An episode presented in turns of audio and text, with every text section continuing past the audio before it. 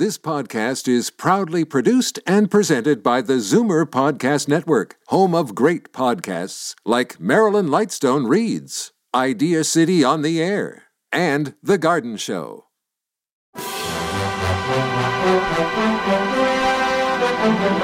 It's Zoomer Radio's Theater of the Mind with Frank Proctor. Open your mind as we fill your head with amazing thrills, chills, and laughs. Theater of the Mind.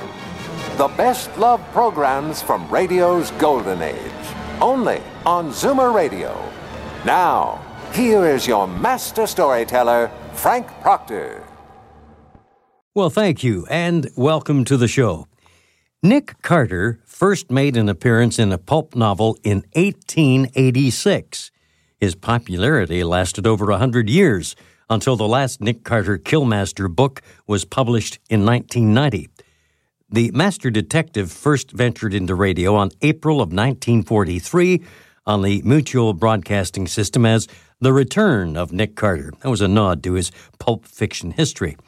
The title was changed to Nick Carter, Master Detective shortly thereafter. Now, Lon Clark starred as Mr. Carter throughout the run, with his assistant Patty Bowen, first voiced by Helen Choate for the first 3 years, then Charlotte Manson for the rest of the series. The cast of Nick Carter, Master Detective, also included John Cain as reporter and friend, Ed Latimer as Sergeant Matheson, Nick's inside man at the police department, and Michael Fitzmaurice served as the announcer.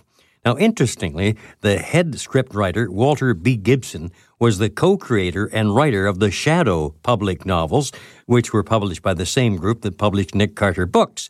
And when Gibson asked for a raise in 1946, he was summarily fired, then picked up by Jock McGregor, the producer and director of the Master Detective scripts. Other writers include Milton J. Kramer, David Cogan, and Alfred Bester, who won the first Hugo Award in 1953 for his novel The Demolished Man. Now, I myself wondered, what the heck are the Hugo Awards? Well, it turns out they're science fiction's most prestigious award. They're voted on by members of the World Science Fiction Convention, which is also responsible for administering them. Organ music was supplied by Hank Silvern, Lou White, and George Wright. The series had a spin-off, Chick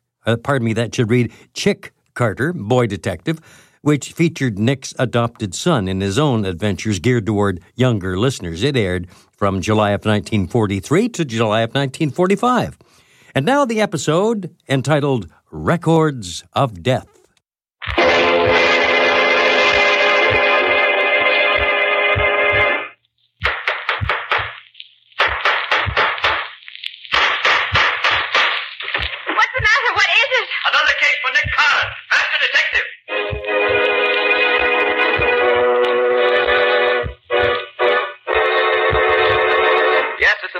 For that most famous of all manhunters, the detective whose ability at solving crime is unequaled in the history of detective fiction.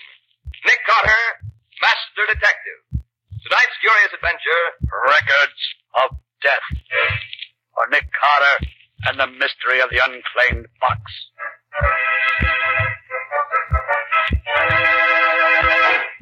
The fact of the matter is, Mr. Carter, that I have quite accidentally stumbled on a terrible crime. Or, to be more correct, I've stumbled on evidence that a terrible crime has been committed. But even so, Mr. Field, why do you come to me with it? That sort of thing to be reported to the police. Mr. Carter, what police would I have reported to? Where was the murder committed? I don't know. Well, how can you know that a murder's been done if you don't know where it was done? Well, that's what makes this particular crime different from any other. Somewhere, sometime, a murder's been committed. Yet I don't know when or where. As a matter of fact, I doubt if anyone in the world knows of it, except those who did it, and me. And how do you happen to know all this? Because the victim, a young and beautiful girl, has told me so in her own words. I have the knowledge from her own lips. Oh. And you've seen and talked to her? Well, here's the story, Mr. Carter. About a month ago, I attended one of the sales of unclaimed packages that the express company holds twice a year. Among other things, I bought was a box about one-third the size of a steamer trunk. It contains some miscellaneous articles of clothing and 10 phonograph records. Phonograph records, huh? Regular professional records? No, Mr. Carter. They were small record blanks you buy when you make home recordings for yourself. I immediately played the records, and since then I've played them so often, I almost know them by heart. And you learn about this crime from those records. Yes.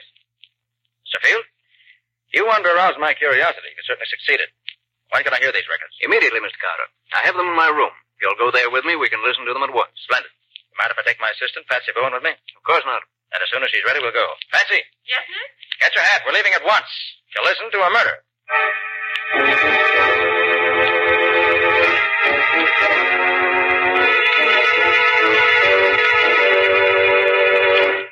This is the box, Mr. Carter. Beautiful, isn't it? Now, Mr. Field, before we go further, there are a few things I should like to know. How long ago did you buy this box at the auction? A little over a month ago. Mm-hmm. Well, the express company must have had it for about a year or so. Now, another thing. Were there any wrappings on the box when you bought it? Yes, it was well wrapped in heavy burlap. Do you have those wrappings now? I'm sorry to say I don't. By the time I realized that the wrappings might have furnished a clue to the mystery, they'd been burned in the incinerator. Too bad. Well, do you by any chance, whatever, recall the name and address to which the box was consigned? Fortunately, I do. It was addressed to an Alex Delanois in New York City. But I've searched every city directory, every telephone book, every place where names are listed, and I can find no such name anywhere. There was no street address, and the rest of the label, as I remember it, was practically obliterated. I see. All right, Mr. Field, let's listen to the records. And gladly. I'm very anxious to get your opinion of them. Are they in any kind of order? Well, after hearing them over and over as I've done, I believe that I've finally arranged them in their proper order. I see. They're so peculiar, I can hardly wait to see if you can tell me the answer. Here's the first one. I have a terrible story to tell. But even while I try to tell it, I'm afraid that you, who may listen to this, will not believe me. But I beg you, if justice means anything to you, believe me and avenge me. I shall rest easier in my grave if I know that those who hope to profit by my death have been deprived of the fortune they plan to get by killing me. I am very rich, but I am not rich enough to avoid the fate that is in store for me. She sounds as if she meant it, doesn't she? I thought he was coming in, but he went away. I've tried several times to escape, but I've failed each time. I wish I could tell you where I am, but I can't, because I was drugged when they brought me here. Oh, I forgot to say, my name is Nancy Deering, and I'm 22 years old. You who listen to this will recognize the name at once, of course. I only hope they don't murder me until I can... Is that the end of it? Not quite.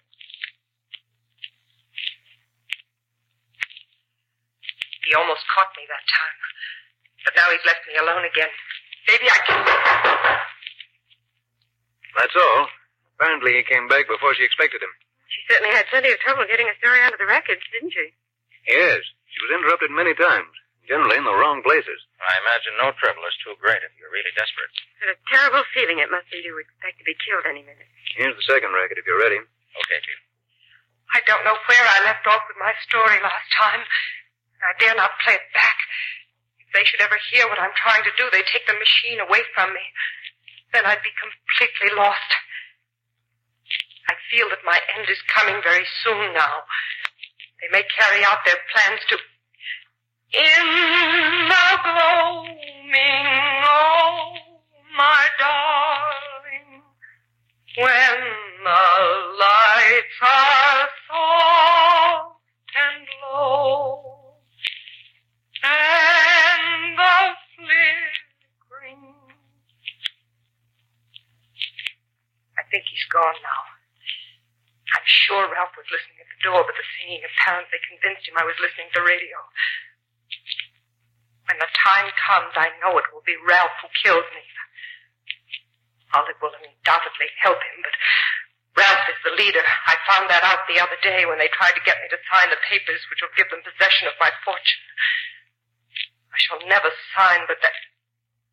When the lights the rest of the are off they did her best and low... Those records. Too bad she didn't succeed better.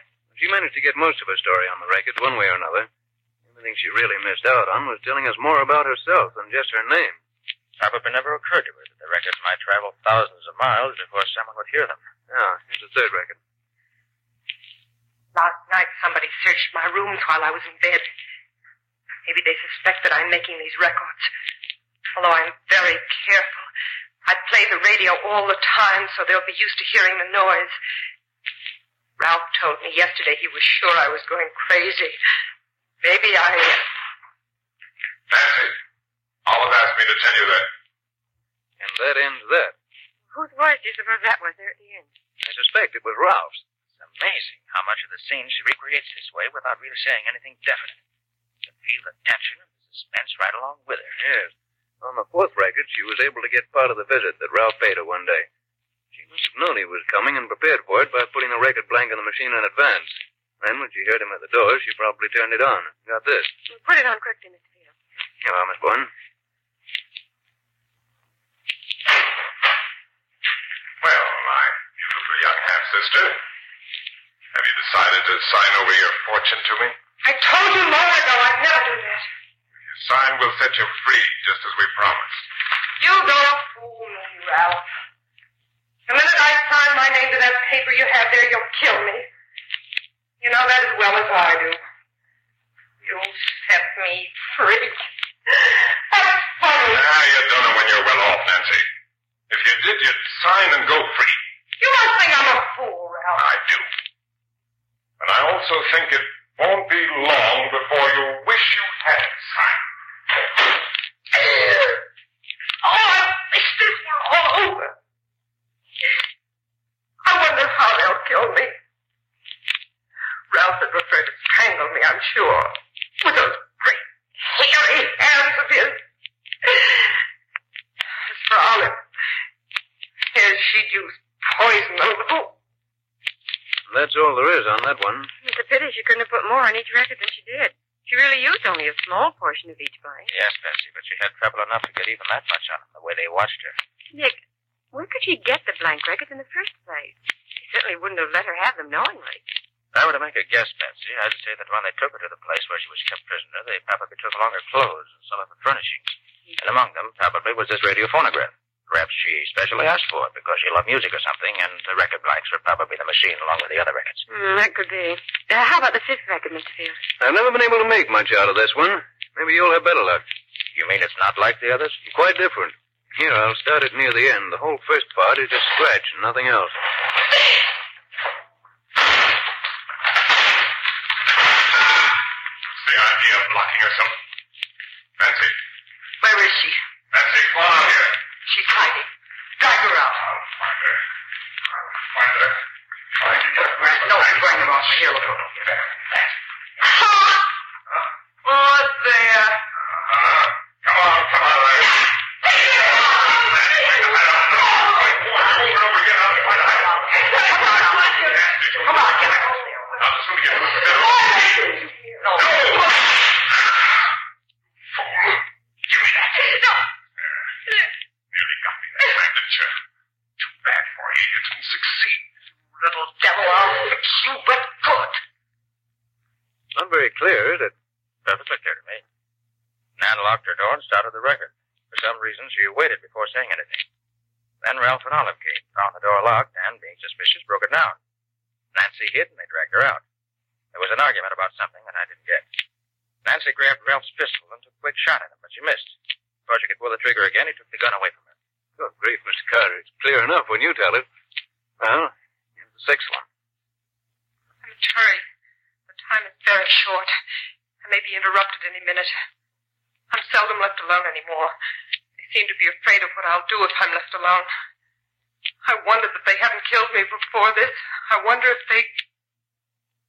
There's nothing but scratch for quite a bit here, but she starts again.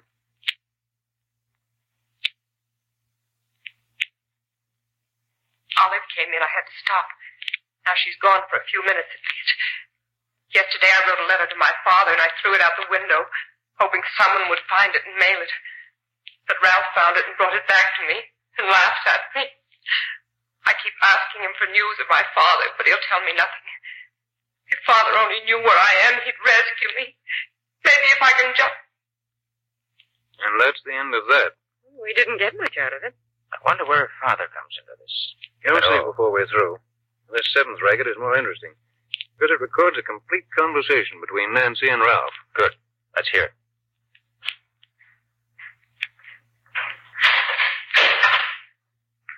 Well,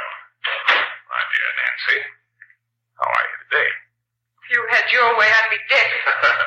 Oh, why don't you kill yourself and save us the trouble? You mean save you from having a murder on your conscience? You have such a thing? Murder? A very ugly word. You're murdering me inch by inch every day that I stay here. Well, I don't object to doing it that way. I can. If you ever throw anything at me like that again, I'll tie up so you won't be able to move out of your chair. Ralph, if you really want me to sign those papers for you, just let me go to my father. If you do, I'll sign anything you ask. That's out of the question, Anne. But if you sign, we'll see that your father finds you soon enough. And it's only because I'm your half-brother that I offer you this. You sneaking liar! I'll show you the time. No! No! Please! Next time I'll kill you. What if my half-sister, I do it right now. And I'd enjoy doing it. So don't tempt me too far. I might forget that your mother and mine were the same. Ralph, will you get me a glass of water? No. Please, Al. Please. Well, all right. But no tricks or I'll lose. Oh, gosh, I wish we could have heard more of that. Yes. I might have learned something really important. You will. Nancy knew the record was near the end, and that glass of water was merely an excuse to get Ralph out of the room while she put on a new one. Good for her. Clever girl. Oh, what a terrible ordeal she went through. Never knowing from one day to the next whether it was her last. Quiet, Patsy, please. Thank you. You were gone quite a long time. I met Olive in the hall. She reminded me to tell you, we've decided that unless you do as we want you to, you have just one more day to live. Just one. Do you think that frightens me? I'll almost welcome death, because I know it's the only way I'll ever get away from you two. And I'm firmly convinced you'll never succeed in getting possession of my fortune. Of course we'll get it. No doubt about that. I don't think you will. No. That is, you won't get it unless you're planning on murdering my father, too. After you forged a new will for him to leave behind him. Smart, aren't you? Guessed it the first time. No. No, you wouldn't. You couldn't. No, why not? He's not my father, and we want his fortune for ourselves. I can't believe such inhuman creatures as you two really exist. Our mother bore a strange lot of children, didn't she? On one hand, we have you, my saintly Nancy. And on the other hand, we have the twins, Olivet and me, who are anything but saintly. Yes, life is very strange sometimes. Get out! Get out! Leave me alone! I gotta die to be with you! That's an excellent idea, Nancy. I'll be gone for about 15 minutes. If you're wise, you won't be alive when I return. Goodbye. I hope forever.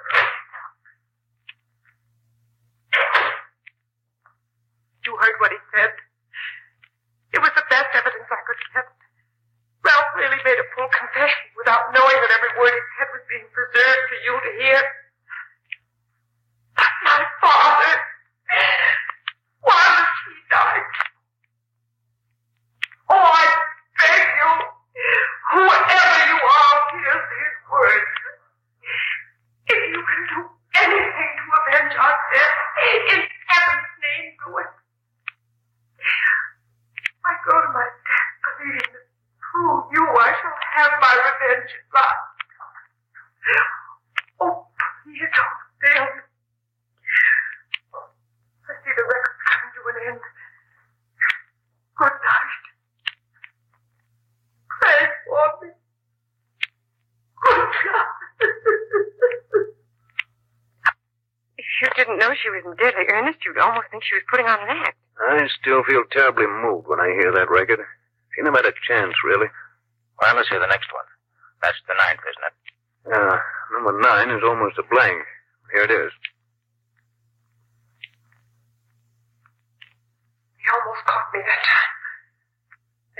that because they might find the records I've already made and destroy them.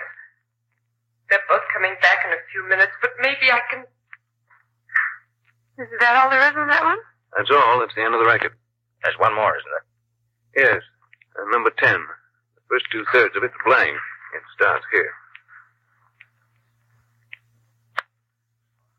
Stand back, both of you. Well, tell what did you see on him armed?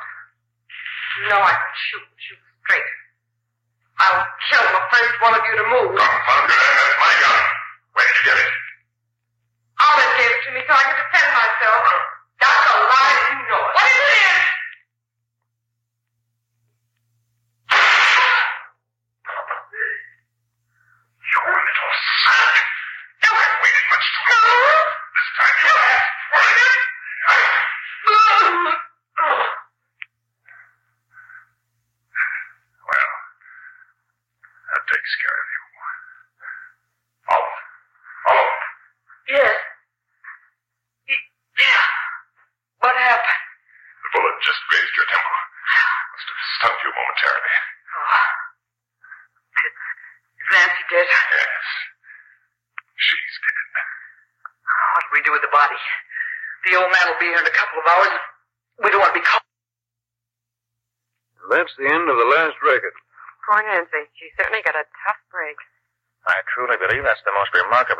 Tragedy in history. Oh, Mr. Carter, have you got any ideas? I have, but I'm not ready to talk about them yet. Well, what's the next step now, Nick? Well, first of all, Patsy, I want to examine the other contents of the box thoroughly. I can look them over more intelligently now that I've heard the records. Then I want to play those records over and over till I know them by heart. And then? Then I expect to be able to give you the answer to the problem.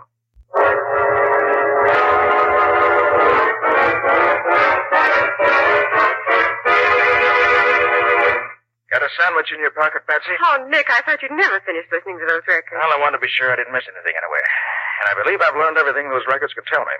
You mean you really found some clues, Nick? Yes, indeed, Patsy. There are several clues marked out for us very plainly. Oh, that's wonderful. But first, I want to go over that list from head of the other things that were in that box addressed to Alex Delanois. Of course, Nick. Let me see now. Yes, here it is.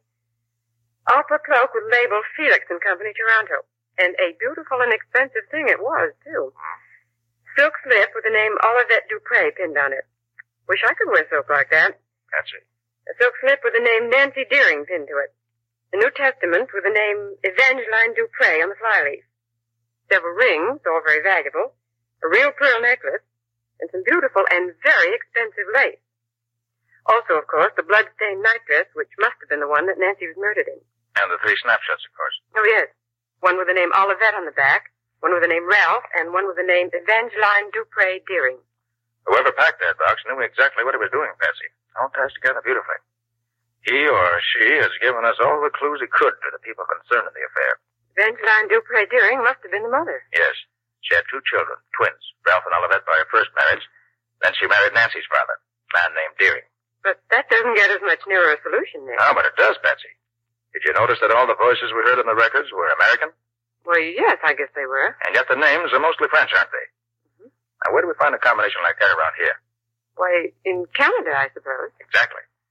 And the label on the opera cloak says Toronto, which confirms the Canada idea perfectly. You mean that the Deerings lived in Toronto? It's certainly quite logical to assume that the scene of the murder is Canada, and very possibly in the vicinity of Toronto. Well, we start there anyway. Maybe the Toronto police can help us. But, Nick, even if you're right, it doesn't mean that the police would know anything about the murder. It was all done so secretly. You're overlooking one thing, Patsy. I am? What is it? The family from which these people came was a rich family, very rich indeed, if we may guess from the beautiful laces and from the jewelry and other things packed in the box. Mm-hmm. And remember also that Nancy's father was probably killed, too. Now, I can't believe that the head of a rich and probably well-known family could disappear without anyone knowing it. You mean you think the police will know that something happened to him about a year ago? Even if they don't think that there's anything wrong about it. Exactly. So pack your bag, Patsy, and order a taxi to take us to the airport. We're flying to Toronto immediately.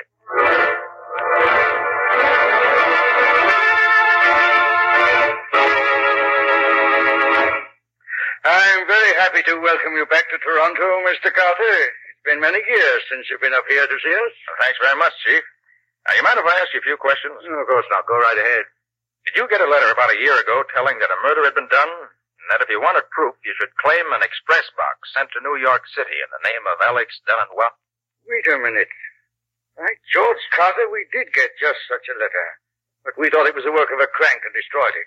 Do you mean it was true? I have every reason to believe it was. Now another question. Would you know anything about a girl named Nancy Deering or about her father? For heaven's sake, Carter, what do you know about the Deering family? You answer my question first, I'll answer yours. What about the Deering? The father, Charles Deering, was the younger son of an English nobleman. He was immensely rich, had a house here in town, a country place called Deering Hall. He married a woman with two children, twins, I believe, and she died when his daughter Nancy was born. He was always prominent in local affairs up to about a year ago when he's said to have disappeared. Hasn't been seen since. I understand he started for Deering Hall, but never arrived there, according to his two stepchildren. What about his daughter, Nancy? Nancy was brought up by relatives in Montreal. Few people here know her at all. But as I remember it, she was supposed to have disappeared just before her father did. Although I now understand that she was at Deering Hall with her half-brother and sister all the time. You say Nancy didn't disappear after all? I know. As a matter of fact, she was here in Toronto this past week. She believes her father is dead, so she's applied for letters of administration for the estate. I thought so. You did? What do you know about it? Enough to know that this girl who calls herself Nancy Deering isn't Nancy Deering at all.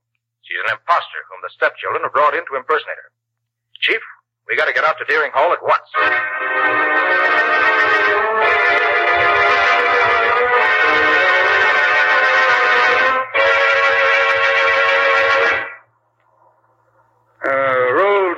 The Deering estate turns off somewhere right in here, Carter. I'm not quite sure. Well, look, Chief. There's a man tearing in the road up ahead. Oh, so there is. And he's motioning to us to stop. He looks almost like a dwarf, doesn't he? He's certainly a queer-looking individual. If perhaps you are going to the oil. Yes, we are. Why? Could you take me back there? I have walked so far, I am tired out. Oh, of course. Climb in. Well, you are a policeman, no? Yes, I am. Oh, then you can help me. And I need help so very much. What seems to be the trouble? My name is Alex Delanois. I am the... Alex Delanois?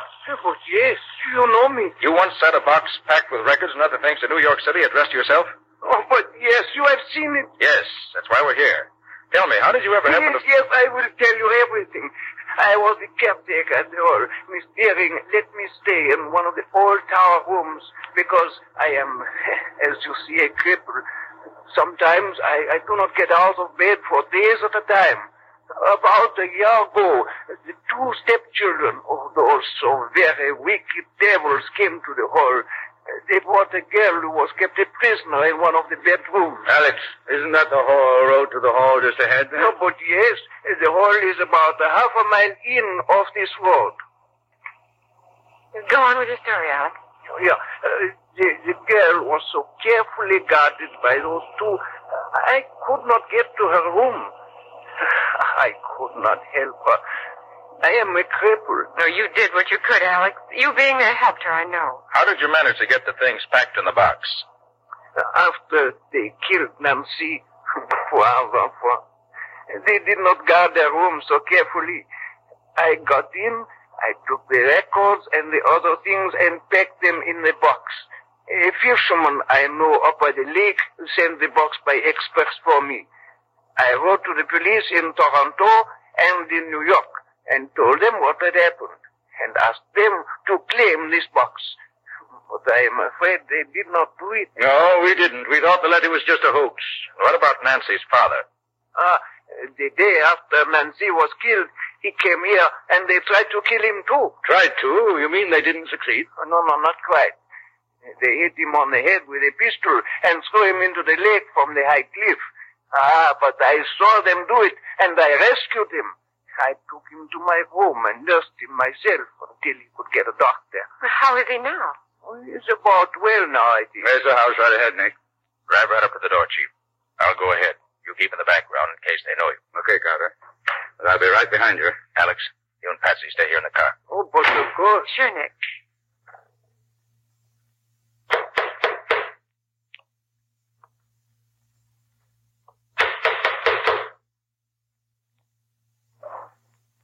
Yes?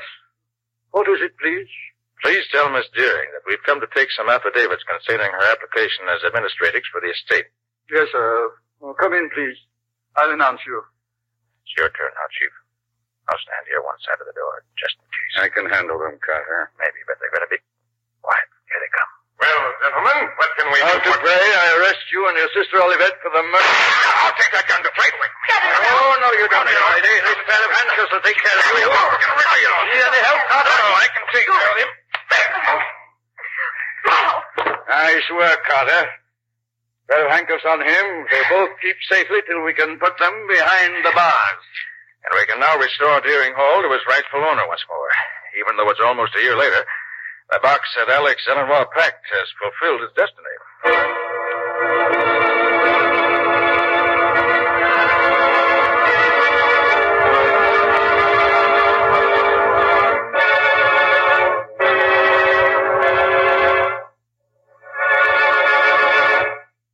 This has been another of the strange adventures of Nick Carter, Master Detective, which are brought to you regularly at the same time by WOR Mutual.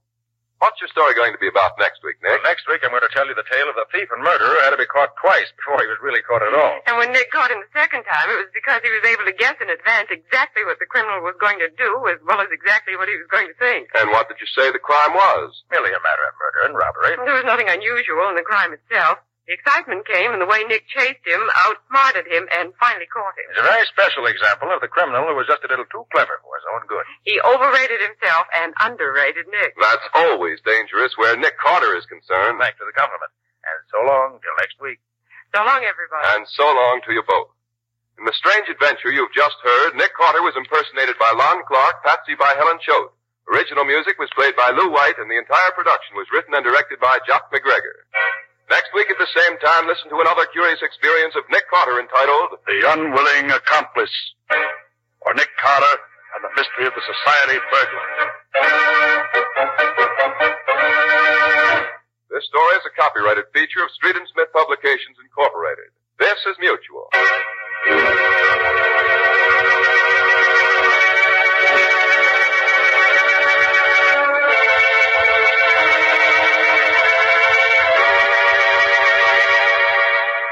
Stay tuned for Our Miss Brooks next on Theater of the Mind. Time now for Eve Arden as Our Miss Brooks and the episode Crystal Lake. Irma, honey. Yes, Jane? This magazine says that scientists in Arizona have just found the footprints of a prehistoric animal 2 million years old. What do you think of that? Well, I think they're silly if they try to track it down. I'm sure it's dead. Well, that's what you can expect when you listen to my friend, Irma. Friendship, friendship, just a perfect friendship. When other friendships have been forgot, theirs will still be hot. Lever Brothers Company, makers of Swan, the soap with the exclusive super creamed blend, presents... Our friend Swan. With my friend, Irma. Starring Marie Wilson as Irma and Kathy Lewis as Jane.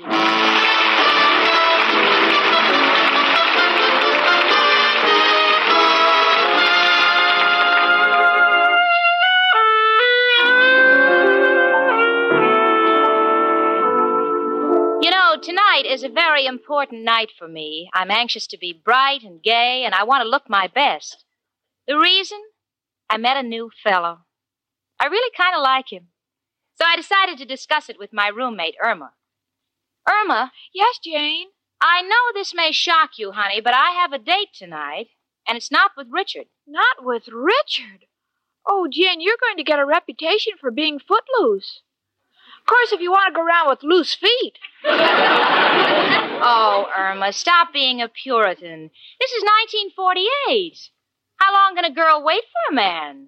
I'm getting older. So what? You know what they say, Jane. Wine improves with age. I know. If you wait long enough, it can turn into vinegar. Personally, I think Richard's just wonderful, but he doesn't seem to be getting any more serious. The sound of those wedding bells seems to be growing fainter. Well, that's one problem I haven't got, Jane. I hear bells in my head all the time. Jane, who's your new fellow? Oh, his name's Peter Guilford. Irma, he's nothing short of sensational. Oh, just like my Al, he's a sensational nothing, too. You can say that again, but I wish you wouldn't because the subject bores me. Oh, Jane, what does your new fellow Peter Guilford do? Well, I don't know too much about him, honey, because I just met him. But I know he has an important job with the government. He mentioned something about being in charge of financial distribution. Well, Jane, even though you met another fella, I still think you love Richard. Now tell me the truth. Well, I don't really know, sweetie. Sometimes I'm not sure that I was ever truly in love with Richard. Well, that's where Al and I are different. We know we're in love. Otherwise, why would I get all confused and dizzy? Well, honey, the answer to a question like that has many ramifications. Anyway, I just can't wait until my date tonight with Peter Guilford. You know, I'm really excited about him. Come in. It's only me, Professor Kropotkin. Hello, Janie and Irma, my two little crystal gazers. One with all the answers, the other still in a trance. Excuse me for intruding, girls. I just came down to tell you the good news. I made up with Mrs. O'Reilly. Oh, wonderful, Professor. That's what we like to hear. How long could I stay mad at a woman who has such a wonderful heart? Imagine, last night she baked me a 7-layer cake. Just what I needed. Oh, that's nice. It will make a perfect footrest. Well, like I am. Oh, gee, this is a day for romance. You and Miss O'Reilly, and Jane has a new boyfriend. Janie, is that right? What happened with Richard? Nothing. It's just that Richard's been stalling, and I've decided not to put all my eggs in one basket. Oh, you're smart, Jane. When they cost almost $1 a dozen, you have to be careful.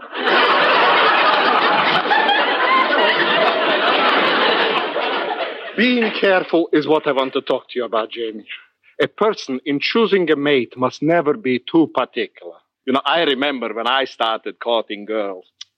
One I didn't like because she was mean, another was jealous, another was stingy, another was naggy. So gradually I became an expert, and I wound up marrying a woman who was a combination of all of them. Well, Irma's jumping to conclusions, Professor. I'm not marrying Peter Guilford. I'm merely having dinner with him. But it's something to keep in mind, Janie. Why do you think I've gotten romantic thoughts about Mrs. O'Reilly? I'll tell you. All my life, women I've known have run around with other fellows. But Mrs. O'Reilly, her I could leave on an island with a boatload of shipwrecked sailors, and she wouldn't get kissed if a mistletoe tree fell on her. And that's what a man likes, peace of mind. Oh, Professor, do you know that Jane's new boyfriend, Peter Guilford, has a very important job with the government? Oh, really, Janie? What does he do? Well, he told me he was in charge of financial distribution. Oh, that already is a big job. And, Janie, I hope it works out well for you. Thank you. Well, girls, I got to go now. Since I'm taking Mrs. O'Reilly out, I think I'll run down to the corner and buy her a corsage, a bunch of celery. Oh, Professor, you can't smell celery. I got news for you. You can't eat daisies either. Goodbye. Hello? Hiya, chicken. Hello, Al, honey. Where are you? In a telephone booth down at the unemployment office. Gonna be a little late, chicken. The guy who gives out the check seems to be all thumbs today. Well, he should make you wait. After all, you're one of their best customers. Yeah, I know. Would make a complaint, but don't want him to think I'm trying to take his job away from him. Why not? He might give it to me. Hey, hold it, chicken. The line's starting to move. We'll see you soon. Goodbye, Al. Bye, chicken. Oh, made it. Boy, this gripes me. Still have to stand in line. You'd think a guy who's been coming here this long and have seniority. It's the fault of the guy who distributes the checks, that Peter Guilford. There's a real bum for you. Boy, I hate him. Oh, hiya, Pete. How's tricks? Oh, it's you, Al. You look for a job this week? No, I couldn't. You see, my grandmother died. She died last week. She rallied. I knew you'd have an answer. You always do. Here's your check. Ah, thanks, Pete. See you next week, kid. That Peter Guilford. I hate that bum.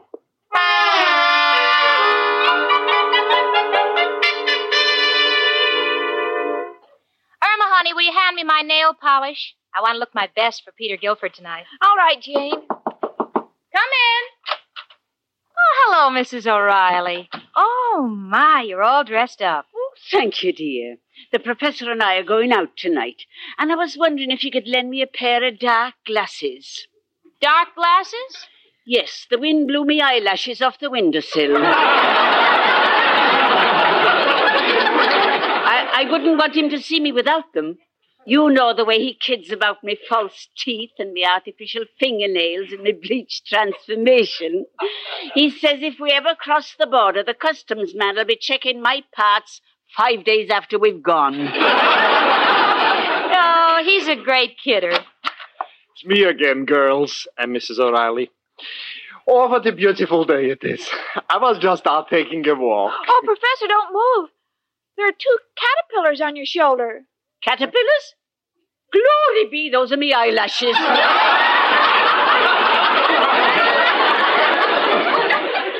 But I should have known. You know, Mrs. O'Reilly, if this building ever caught fire and you jumped out of the window, the fireman wouldn't know which part to catch first. Oh, hush, Professor.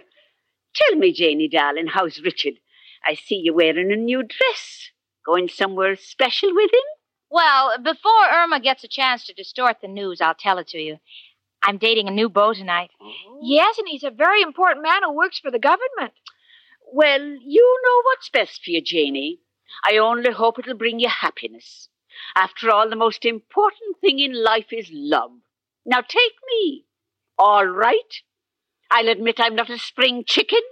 I'm 39. But I'm going out with the Professor tonight. Mrs. O'Reilly, you are 39. Then let me ask you a question. Why is it the moment the music starts, you automatically go into a minuet? That's the reason I love to go out with you, Professor. I like to go out with you, too. But so help me, I can't think of a reason. Well, goodbye, girls. We'll be running along now. Goodbye. And Janie, have a good time tonight with your new boyfriend. Thanks, Professor. Irma, you know, I want to make a good impression tonight, so I think I'll buy a new hat. I won't be long. If Richard calls, remember, you don't know where I am. All right, Jane. Come in. Hello, Jane. Hiya, chicken. Hi, Al. Hello, Al, honey. Oh, the humiliation of that unemployment office. I won't have to put up with that stuff much longer. Got a deal that'll put me on easy street. Yeah, I know. You're going to glue corn silk on old sweaters and sell them for fur jackets. No, that's not the deal, but like yours better.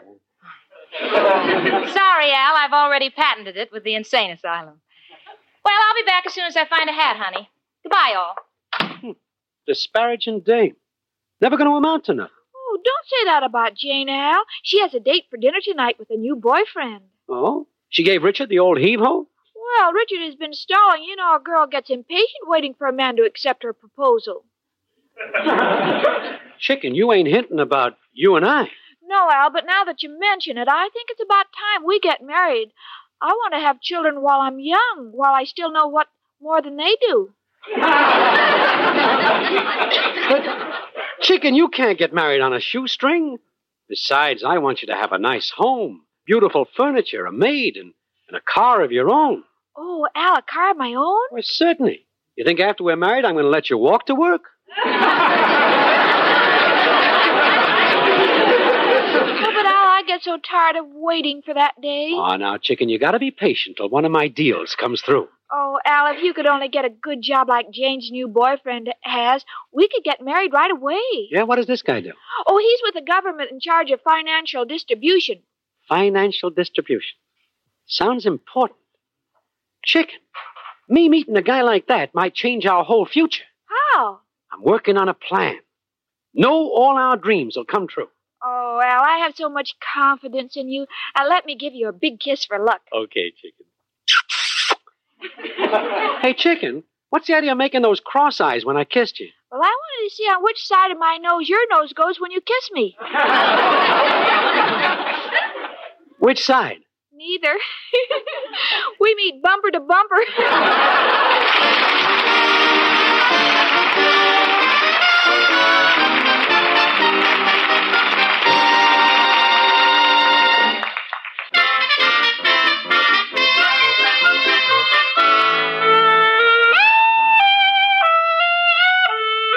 Well,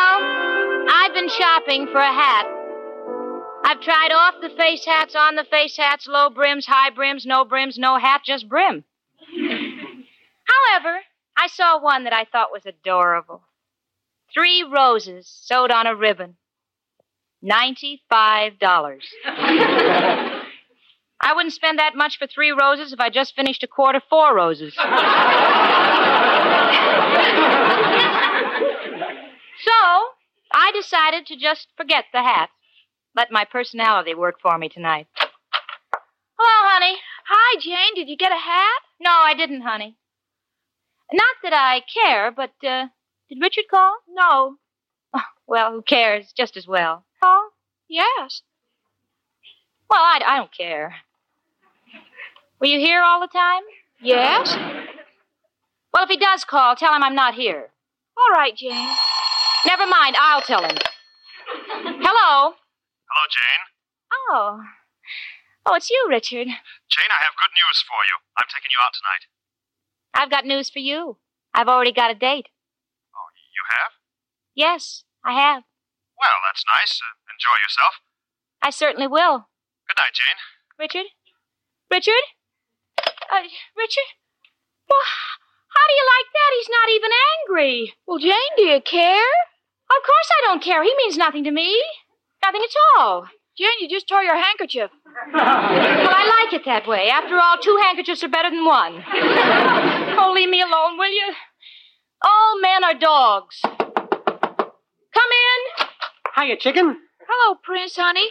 We were just talking about you. Oh, something good, I hope. Because, Jane, I got something to ask you, and I don't know exactly how to begin. Well, leave out the words, may I borrow, and just take it from there. I don't need money, Jane. It is my belief that a guy only gets places through contacts, people he meets. Yeah, that's partially true. Yeah. Now, when you first introduced me to Richard, I thought he could do me some good. But through some slip in the conversation, he found out I was a bum. Now, Jane, you got a new guy, and I want him to think well of me. I mean... You mean in case he can do you some good? Well, contacts are vital, Jane. Now, wait, Al. I've just met Peter. It's our very first date. I haven't even been out with him yet. I know he has an important position with the government, but I can't ask him to waste his time helping out the unemployed. But, Jane, I'm not asking for myself. It's for chicken. I want to marry her. But first I want to make a man out of myself. Oh, Al, don't change too much. Hold it, chicken. Look, Jane, your new guy is with the government, and they got lots of jobs open. There's diplomatic work, there's reclamation projects. Well, I might get a job with the TVA. No, Al, I don't want you to fly.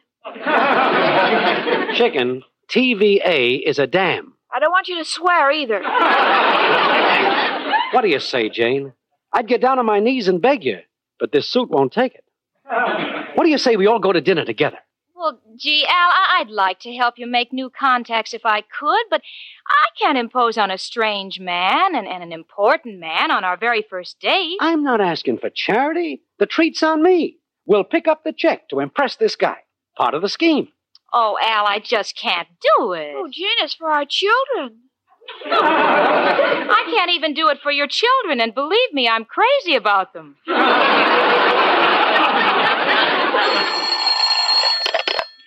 Hello. Yes, this is Jane Stacy.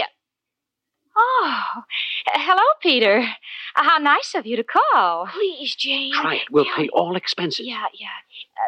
Peter, I hope you don't mind, but I have a rather unusual request to make. You see, I live with a girl, Irma Peterson, and her boyfriend is in town, and they would like us to be their guests at dinner. What's that? You accept? Now, you sure you don't mind? Oh, that's fine. We'll meet you here for cocktails. Yeah, same time. Wonderful. Goodbye. What do you know? He didn't object. He even seemed eager. Hey, you see? The rich like a handout, too. Don't be ridiculous, Al. He probably has more money at his fingertips than the government itself. Now, remember, Al, you said you'd pay for this dinner. It's all on you, and I want to go to a very nice place. We'll handle everything. After all, I'm trying to make an impression, too. Must spend money to get money. Oh, Jane, you're really a wonderful friend. And believe me, Al and I'll never forget this. And after we get married, We'll name our first baby after you. That is, if it's a girl. If it's a boy, we'll name him Jim, but we'll spell it Jane. Well, now that I've committed myself to cocktails, I guess I better run out and get some hors d'oeuvres. Fine, Jane. And after cocktails, the entire evening is on me. It had better be. I'm loaded. Oh, well, it's working out wonderfully. Where'll we go for dinner? That's not important. What is important is where am I going to get the money to pay for it? Oh, but Al, didn't you get your unemployment check today? Yeah, but made some bad business investments, chicken. Ran into the crummiest slot machines I have ever seen. I have seen more lemons today than the whole state of California. Oh, but Al, Jane and her boyfriend are going as your guest. What are you going to do? Chicken, when you're in a spot like this, there's only one man who can help you. Who, Al? Who else but... Hello, Joe? Al, got a problem. Need $50 immediately. What do you suggest? Uh-huh. Uh-huh. Uh-huh. Mm-hmm. Play bingo. But, Joe, how do you win $50 playing bingo? Or the way you play it at Surefire? Stand in a dark alley with a club? Wait for a guy to walk past, and bingo, you've got the money? Oh, no, Joe. No, must be legitimate. In that case, you cannot be of service to me. Gotcha. Goodbye, Joe. Chicken, you get ready. I'm going out to try to hustle the $50.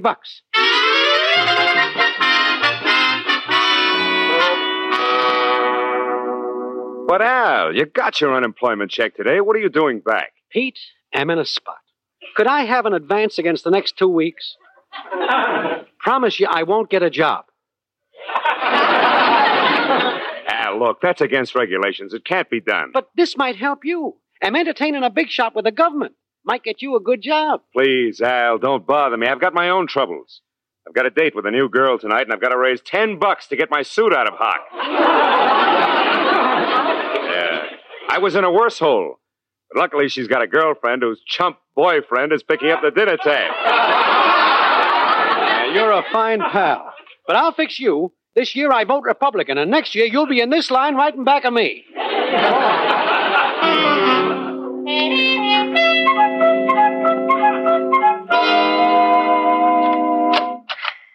Well, Ella, I'm all dressed and ready to go out. Are we going to a ritzy restaurant? With my present resources, chicken, I hope Jane's boyfriend's a vegetarian. Why? Looks like we're going to chew grass in the park. Oh, Al, Jane will be embarrassed because this is her first date, and he's such an important man and everything. Come in. It's only us again, Kropotkin and O'Reilly. Oh, hello. Mrs. O'Reilly and I would like for you to do us a favor tonight, please. We are going out, and we wonder if you'll take any messages that come for us. Be glad to, Professor, but you got to do me a favor. Huh? It's a matter of life or death. Could you lend me $50? Sure. Can you break $1? No, $50. Al, if I had $50, do you think I would be going around with a certain party so she won't throw me out because I can't pay the rent? Oh, Professor, you and your jokes. Al,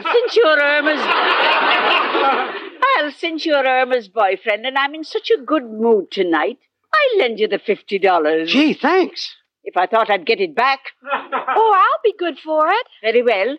Now, if you gentlemen turn your backs, I'll take it out of the vault. Now, don't peek, Professor. It's in my stocking. How do you like that? And to think I've been wasting time holding hands with her.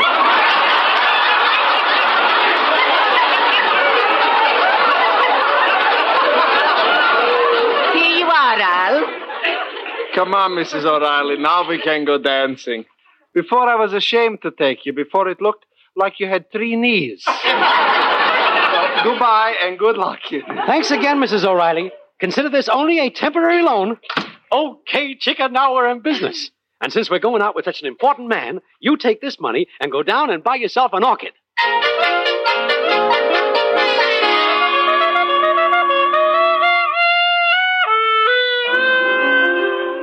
Well, Al and Irma and myself are waiting for Peter Guilford to come over for cocktails.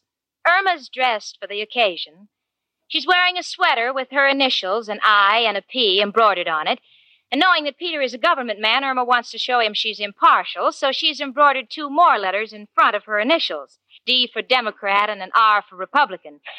Of course, the fact that it comes out drip doesn't seem to bother at all. Honey? Yes, Jane? You know, I can't understand why Peter's late. Well, he better show up. I've already invested $10 for Chicken's Orchid. He's got to be a very big man for me to get my money back. Now, don't worry, Al, and just don't embarrass me, please. Well, I guess I'll go in the kitchen and fix the hors d'oeuvres. Chicken, just got an idea. What, Al? When this Peter gets here, it won't be right for me to blow my own horn.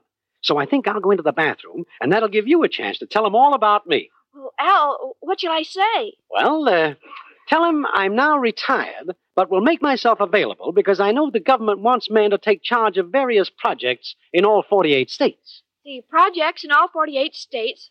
Yes, I'll remember. Oh, that must be him now. Let him in. I'll be in the bathroom. Come in, Mr. Guilford.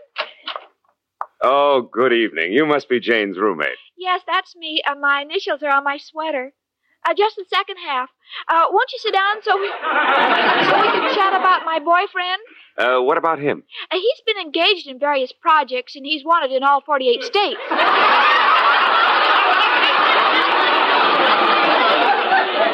What? Irma, honey, would you get the ice and the... Oh, hello, Peter. Oh, hello, Jane. Your roommate has been trying to tell me something, but I know. We'll have a drink. Irma's easier to take that way. Al, come on out. I want you to meet someone. Come in. Al, this is... Al! Pete! Holy mackerel. Jane, is this the big shot government man? Why, yes. Chicken, you know your orchid? Yes. Put it in the icebox. We're going to have to eat it all week.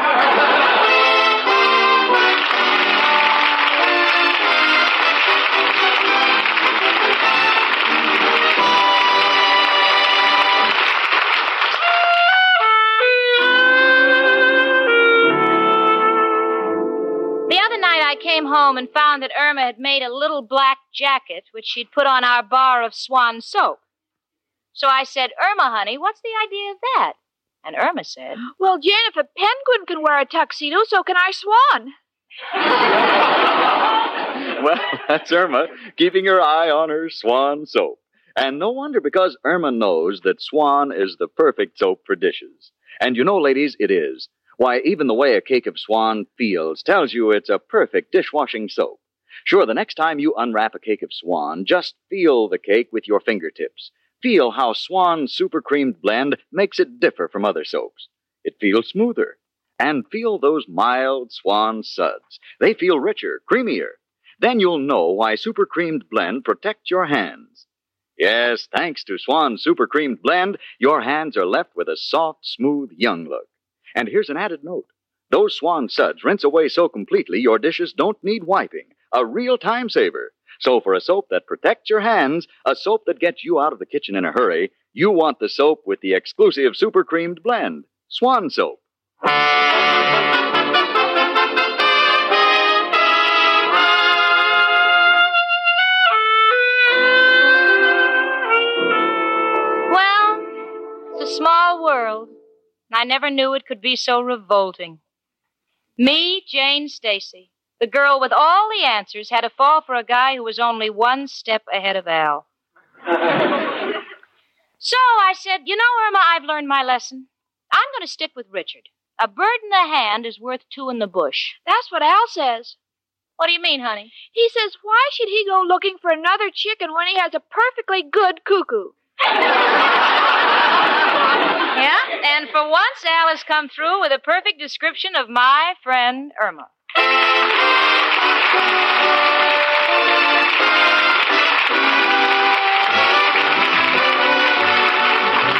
My Friend Irma, presented by Swan, another fine product of Lever Brothers Company, was produced and directed by Cy Howard. Tonight's script was written by Cy Howard and Park Levy. My Friend Irma stars Marie Wilson as Irma and Kathy Lewis as Jane. The part of Professor Kropotkin was played by Hans Conried. Ladies, listen. The shortage of fats and oils is still very serious, and it's worldwide. So please keep on saving every drop of used kitchen fat. Your butcher will pay you for every pound. Frank Bingman speaking. Tune in next week 1 hour earlier and listen to the Lux Radio Theater, immediately followed by My Friend Irma. This is CBS, where 99 million people gather every week, the Columbia Broadcasting System.